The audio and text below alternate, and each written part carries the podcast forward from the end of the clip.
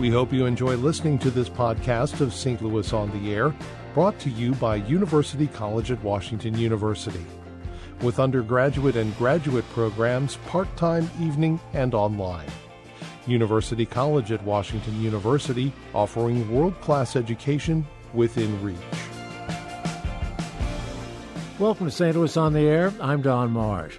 In view of all the publicity about the P G A tournament at the Bellerive Country Club, we wondered about the name Bellerive. Was it named after a person, a place, or something else? When in doubt, ask someone who knows, and we will. Joining me now is Sharon Person, professor of English at Saint Louis Community College. Sharon, welcome. Thanks for having me back, Don. I'm a, I'm a long-time listener, and now I'm a third-time guest. All right, three times. Uh, we, yeah. We'll have a carnation for you or something when all of this is over. Well, well, tell me, is it a person, a place, or something else? Oh, it's a person. And when they voted to name the country club, they knew who they were voting for. But most of us don't. Well, and this is a really interesting question. How did they know and why don't we? But I'm not sure I necessarily want to go there. Um, but uh, I have to say that when I was doing the historical research uh, on Saint Louis, and uh, uh, Doctor Carl Ekberg and I, he's the Don of uh, French history of this area, if I can mix my uh, nationalities there. Um, when we were doing the research, uh, Bellerive Country Club um, uh, allowed us to come out uh, and look around the grounds, and uh, we were looking at their history book, and Uh, they, in fact, have the history of how the name came about. And uh, I, I have a little quote to make sure that I can get the other names correct. Um, but this was in nineteen ten. Uh, they had founded the club in eighteen ninety-seven, but they were ready to expand to a full-fledged eighteen-hole course. Uh, but the members could not agree on the name for the club. And they ended up having a secret ballot, and uh, uh, Bellerive was the overwhelming favorite, mm-hmm. and the other ones lagged far behind. Um, and when I think about nineteen ten and what they could have known about Bellerive at that time, I, it's very curious to me how that came about. Uh, except I, I think that they would be very happy to know that now that we know so much more about Bellerive, it was a wonderful selection, a wonderful selection. Um, they would have known that he was the uh, first government, the head of the first government. Let's have his full name first. Okay. It's so, it sounds so French, which it is, of course. Well, uh, French-Canadian. Mm. Uh, he was born in Canada. Um, it's Louis Saint-Ange de Bellerive. Mm. And he took the Bellerive name actually from his mother's side of the family. And the reason that he added that to the Saint-Ange name, uh, actually their family name was Groton, and his father had added the de Saint-Ange, uh, and so the family started to use that. But Louis had an older brother, and so he needed to distinguish himself from uh, his brother. And so Louis, the younger brother, added the name Bellerive, whereas the older brother just always signed his name, uh, son of Saint-Ange. Well, let's let's uh, get into what he was. He was a big deal in these parts, as they say. He was, and um, again, uh, that has uh, his history has been lost, and we can talk about how to do historical research a little bit later if you want. But I can just talk about Bellerive. His his father was a French-Canadian uh, military man. Actually, he had uh, emigrated from France, um, and he joined the military trying to improve his situation. Uh, he married. Uh, uh, the two sons that survived were uh, Pierre, the older brother, Louis, the younger brother. Uh, uh, their mother, his wife, died, and he remarried uh, and began kind of his sojourn west, because that was how people moved up um, in the ranks and uh, began to gain a little prosperity. So uh, Louis Saint-Ange was born, uh, I believe, seventeen oh two. And uh, by the time he was in his younger years, his father had already effected this move from Canada, near Montreal, where he was born, uh, uh, down to what we call the Illinois country. It was very interesting when I was watching T V. I've been watching some of the um, promotional uh, uh, things for the uh, event this week.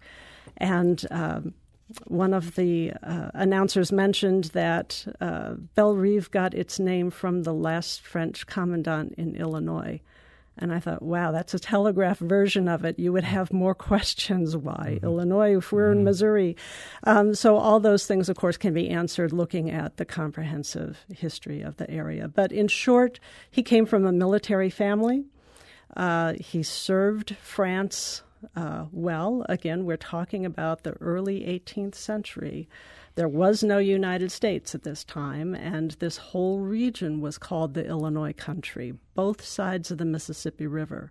So even way out on the Missouri River, when uh, the family was out there at Fort Orléans, which is near Arrow Rock. If you go out to Arrow Rock, they have a beautiful little tourist mm-hmm. uh, center with some French artifacts they've they've dug up. Um, but this was considered the Illinois Country. So when I think of the Saint-Ange family, and especially Louis uh, and, and these guys who were voting in nineteen ten, I, I think of the words duty and honor and diplomacy. Mm-hmm.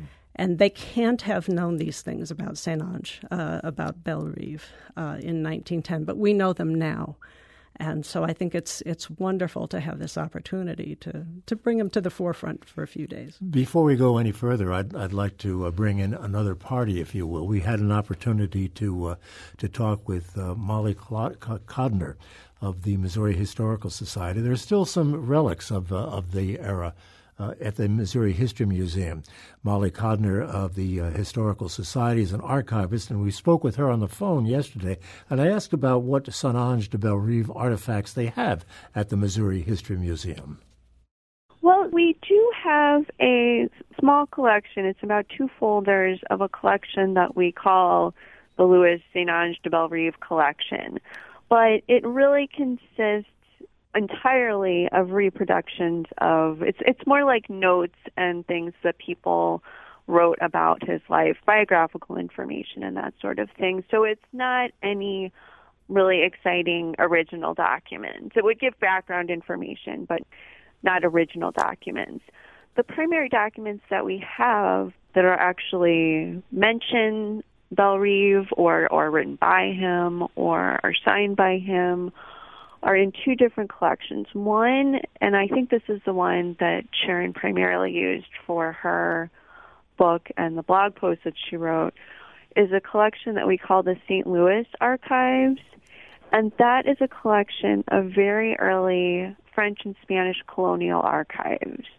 So it consists of primarily legal documents, marriage contracts, wills, land deeds, various types of papers, you know, that the government kept at that time. And some of them are in French and some of them are in Spanish, of course, because Saint Louis was ruled by both the French and Spanish at different times. Do these documents tell us anything about him in any sense? Do we learn anything about him through these documents or Not about Saint Louis at the time? Well, you certainly do learn about Saint Louis at the time in terms of, I mean, a lot of them it shows you, for the collection, I should say that a big W P A project during the Depression was to have people index this collection. And so we have several boxes of index cards that are by the person's name, whose name were on these various documents. So a lot of people use it for genealogy purposes, so they can see what document their ancestor either wrote or was mentioned in or that sort of thing. But it certainly does give you a sense of who was living in Saint Louis at that time, who they were marrying, what kind of land exchanges were going on. So, I mean, yes, it certainly does give you an interesting view of what Saint Louis was like at that time. I don't know that you can necessarily learn anything about Bellerive specifically. I think in that collection it is, you know, documents that he signed. It certainly tells you what sort of government affairs he was involved in at that time. Well, no question, he was a big deal, wasn't he? That's right. That's right. And I mean, honestly, it's somebody that I did not know anything about until Sharon and Carl Ekberg came here and started doing their research for the book that they wrote and, you know, for the blog that Sharon wrote for our, for our website. Well, we'll have to try and figure out why a, an upper-class country club would uh, name itself after after this guy. Right. I, I know. It's true. It's true. That is Molly Codner, Missouri Historical Society archivist. And, of course, since that phone call, we have found out how and why Bellerive Country Club uh, named itself after uh, Louis Saint-Ange de Bellerive. Louis Saint-Ange de Bellerive. I just love saying it, or at least trying to. We have to take a break. That is uh, Sharon Person you just heard here, professor of English at Saint Louis Community College. We'll come back and talk more about this man uh, who is uh, even more famous than ever as of uh, as of this week. This is Saint Louis on the Air on Saint Louis Public Radio, ninety point seven K W M U. Welcome back. We'll continue our conversation with Sharon Person about Louis Saint-Ange de Bellerive in just a moment. But first, here are some of the stories our Saint Louis Public Radio newsroom is following today. The full combination of Bayer and Monsanto could begin this month. The German company has one more unit to unload to ease concerns of U S antitrust regulators. Bayer acquired Monsanto in June for roughly sixty-three billion dollars, but the companies have been operating independently until all divestitures to B A S F are complete. Republican leadership in the Missouri House is distancing itself from controversial comments by the winner of a G O P primary in Clay County. Steve West made comments on a Kansas City area show this week promoting anti-Jewish views. Republican leaders have issued a statement saying such comments are, quote, out of line with our party's values. And a popular spot for visitors in Jefferson City is shutting down today for two years. The Dome at the state capitol is closing for renovations. It's part of a twenty-nine million dollars overhaul of the hundred-year-old building that should be finished in late twenty twenty. You can time, find out more about these and other stories this afternoon on Saint Louis Public Radio and throughout the day at S T L public radio dot org. Now we're back to our conversation with Sharon Person, professor of English at Saint Louis Community College. Our discussion centers on the name Bellerive, Louis Saint-Ange de Bellerive. You've got it. My high school French uh, is paying off. Uh, Sharon, these were complicated times, weren't they, when uh, uh, Saint-Ange was, was active? They were complicated times during his whole lifetime, but particularly in the years uh, when he was associated uh, with Saint Louis. Uh, so in his earliest years, he was out with his father and brother at Fort Orléans. They were on a diplomatic mission led by uh, Bourgmont uh, to make peace with the Western Indians. And again, the Native Americans so vastly Uh, outnumbered the French in all of the area that was French North America, uh, that skilled diplomacy was a must. And this is what Saint-Ange learned and practiced, not only in the seventeen twenties, but um, after uh, uh, uh, Vincennes uh, was uh, killed in the Battle of seventeen thirty-six. The post at what we now know as Vincennes uh, was open. Louis Saint-Ange uh, was moved to become the commandant at uh, at Vincennes. For several decades he was there. And again, he was known, excuse me, he was known for his skill in diplomacy. The French, uh, again, they were so outnumbered by the Native Americans around them that they knew they had to keep the peace. Uh, it was not a question of ever dominating the Native Americans. And and so Saint-Ange was able to have uh, reasonable relations. Again, there, it was not a controlling relationship by any means. So uh, he kept the peace at, at uh, Fort Vincennes. Uh, he was tapped to move to Fort de Chartres in seventeen sixty-four because France lost the war. You know, in our American history classes, we learned that the French and Indian War was a very expensive war. And be- after the British won, the British did win, uh, they levied the taxes on the American colonists to help pay for the war. Well, if it was difficult for the people who won the war, think how difficult it was for the people who lost mm-hmm. the war. Mm-hmm. And again, these were the French here in the Illinois country that that were impacted over at Fort de Chartres in the little village of Kaskaskia. There had been uh, soldiers sent up from Fort de Chartres. Family members had been killed in the war. Again, these are great stories that we are just beginning to discover and write about in Saint Louis history. Um, but yes, the, these were troubled times. Saint-Ange was called to, seven, uh, to Fort de Chartres in seventeen sixty-four to help with the turnover to the British. Um, he did that, it is said. Now, I, I am a real stickler um, in the Carl Ekberg school of historical thought. You you go by source documents and not uh, hearsay or stories, or at least you have to qualify it. So it is said that when Louis Saint-Ange de Bellerive turned over Fort de Chartres to the British in October seventeen sixty-five, he would not lower the French flag, uh, that he made the British uh, lower the French flag and put up the British flag. And after that uh, turnover was completed, again, he had been commandant for all of the Illinois country, and the Spanish had not showed up yet. So he went across the river and established himself at Saint Louis. And so that is how he became the first administrator in Saint Louis, because Fort de Chartres was lost to the British. Uh, I was going to ask about the Spanish and when, when they pop into the picture, because they certainly were a presence here in that era. It's very interesting because uh, everybody knew that Spain, I mean, there was a secret treaty between France and, and Spain, but I don't know how much of a secret it really was. So this idea that uh, the settlers here had no idea what was happening, uh, it just doesn't hold water when you look at all of the personal connections, people who were involved in, in the fighting and the reports that came back to Fort de Chartres from the east. Uh, the French had plans as soon as they realized that the war was not going their way. Um, and when uh, Montreal and Detroit fell, uh, the, the French here knew in a very personal way that their lives were going to change. Um, So again, Saint-Ange moved over to uh, Saint Louis. Uh, the Spanish tried to take um, control or you know, tried to take over from the French in seventeen sixty-seven. They sent someone upriver, and they had let Saint-Ange know this guy was coming. His name was Rue, Captain Rue. They told Rue, Saint-Ange is in charge. You listen to him when it comes to Indian diplomacy. And Rue was kind of, um, I hate to use the word incompetent, but, you know, he was not... He's, he's not going to mind.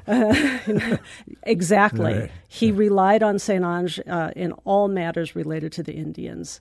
Uh, and in fact, uh, the troops were told, the French troops under Saint-Ange were told that they could um, allow themselves to be uh, under the command of the Spanish commandant, but only if they wanted.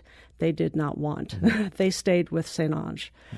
And so Rue's main point, uh, his main purpose then was to uh, establish forts for the Spanish on the Missouri River. And uh, those forts were built. They were never maintained. They were washed away. Uh, and Rue left uh, not really in disgrace, but not under the best of conditions. And Saint-Ange stayed. And it wasn't until seventeen seventy that a Spanish commandant actually came to replace him. Our time is beginning to wind down, but but where did he physically live? Did he live in what we now call Saint Louis? Absolutely. Um, after he uh, uh, surrendered Fort de Chartres, Uh, this is where Pierre Laclede comes into the story, and you know I had to mention him eventually. But um, I, I believe that Laclede's role in all of this is that he built a uh, building that could serve as Uh, a headquarters for Saint-Ange's government. Um, so he lived in this building built by uh, Pierre Laclede, and Laclede was paid for it. It was rented. Uh, mm. You know, he was a, he was smart enough to get a contract to do this. And how did uh, Saint-Ange play out the rest of his life? Uh, he retired again in seventeen seventy when uh, the Spanish came up. He continued Um, uh, participating in the life of the village as, as close as two weeks before his death. He stood as a, a witness in place of an absent father at a marriage um, in, in Saint Louis. And so he was still very much respected uh, by the people who lived there. He died around Christmas Day in seventeen seventy-four. He was buried. It would have been down at the old cathedral, uh, the burial ground down there. And the name lives on in, in in so many different ways in our community, and we're hearing it every day and will for the next couple of days. Sharon Person, thank you so much for telling us this history, giving us this history lesson, and learning about the man that uh, whose name uh, is part of a major golf tournament in Saint Louis. Thanks so much for having me. Great to see you again. Saint Louis on the Air is produced by Alex Hoyer and Evie Hemphill, with production assistance from Aaron Dorr, Caitlin Lally, and Charlie McDonald. The executive producer is Mary Edwards. Saint Louis on the Air is a production of Saint Louis Public Radio, ninety point seven K W M U. Thank you so much for listening. I'm Don Marsh. And I'm down for you always. Risha, do you love me? Are you right?